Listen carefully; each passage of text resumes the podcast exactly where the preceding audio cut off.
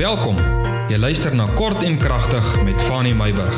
Kom ons word kragtig deur die woord. Ek groet jou op hierdie Woensdagmôre. Ek hoop julle kinders se se eerste skooldag was daarom nie te sleg gewees nie en ouers, ek hoop julle wat nou gewoond is om 'n bietjie later te slaap, ek hoop julle het nou al julle vere reg geskit vir die nuwe dag wat alweer voorlê op pad skool toe. Vanmôre wil ek met jou gesels oor tussen die duiwel en die diep blou see. In Engels sê hulle mos between a rock and a hard place. Tussen die duiwel en die diep blou see. Eksodus 14 vers 4. Kom ons blaai gou vinnig daarna toe.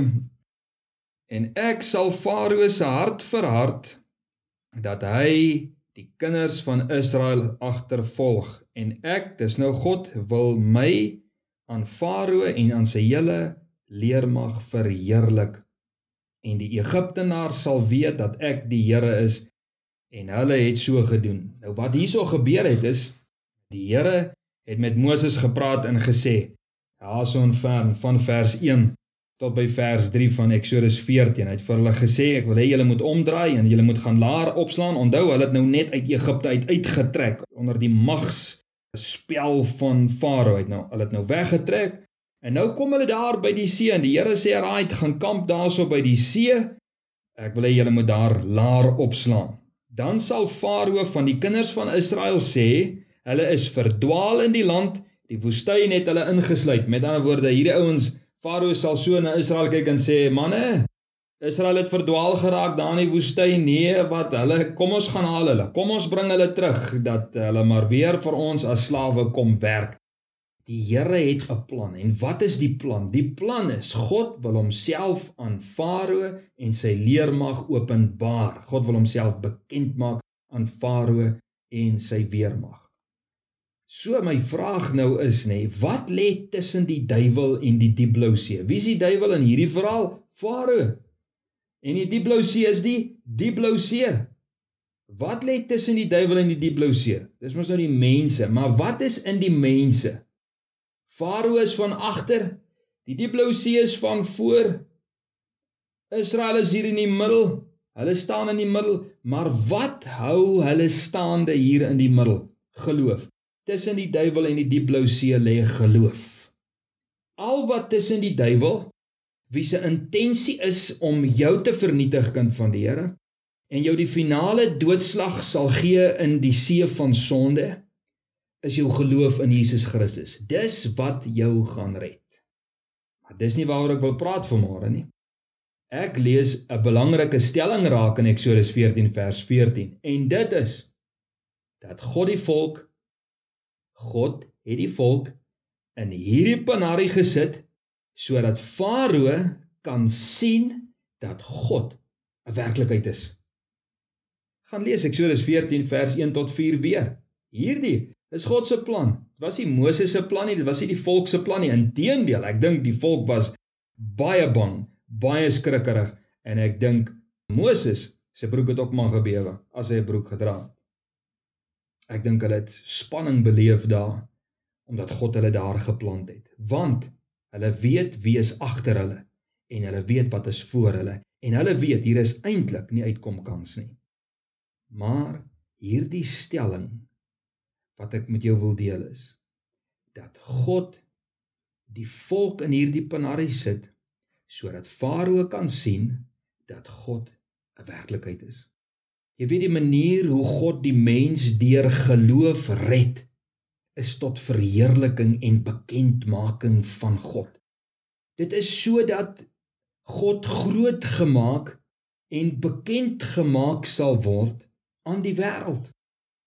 Jy weet jou reaksie deur die genade en krag van God wanneer jy tussen die duiwel en die diep blou see is, is 'n verkondiging en 'n openbaring aan die Satan en die wêreld dat God 'n werklikheid is en dat God deur en in mense werk.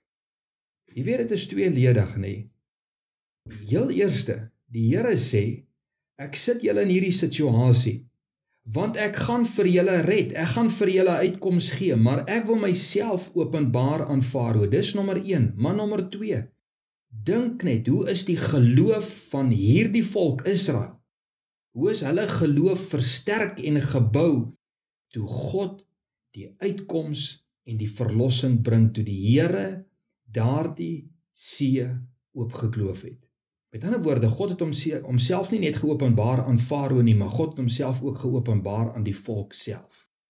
Jy weet Efesiërs 1 vers 12 sê en Efesiërs 1 praat eintlik van die verlossingswerk van Jesus Christus aan die kruis, maar Efesiërs 1 vers 12 sê spesifiek sodat ons kan wees hierdie redding wat plaasgevind het met ons het gebeur sodat ons kan wees tot lof van sy heerlikheid sodat jy kan sien en dat die wêreld kan sien Jesus is 'n werklikheid Jesus is 'n realiteit en God bestaan.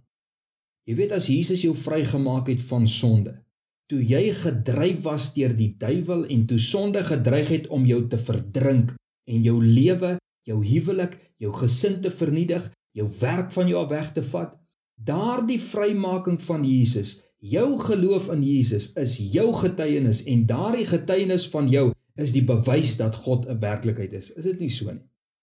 Nou dit is 'n feit dat die Here goed toelaat in ons lewens vir onder andere twee redes.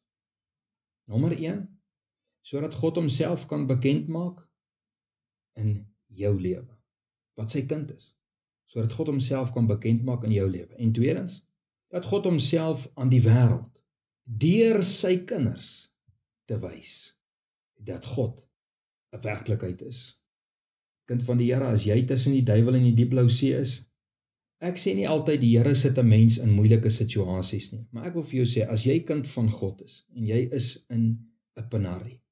Jy is tussen die duiwel en die diep blou see. Wie wat staan daar? Is net jou geloof, jou geloof in God. En dit is wat die Here wil hê ons moet doen. Ons moet die Here vertrou met alles wat in ons is. Al lyk die prentjie hoe sleg. Al lyk die prentjie asof jy gaan jou huwelik en alles wat mooi is gaan verloor. Die Here hê ons moet hom vertrou in hierdie proses. Die Here gaan homself aan jou openbaar en jou getuienis gaan verander, wys dat God 'n werklikheid en 'n realiteit is. Alle seën en vrede vir jou wat in hierdie situasie in Panari vasgevang is. Moenie te opgooi nie. Die Here is daar. Al voel dit vir jou jou vyand kom al hoe vinnig nader, die Here is daar en die Here sal jou uitred. Seën tot môre.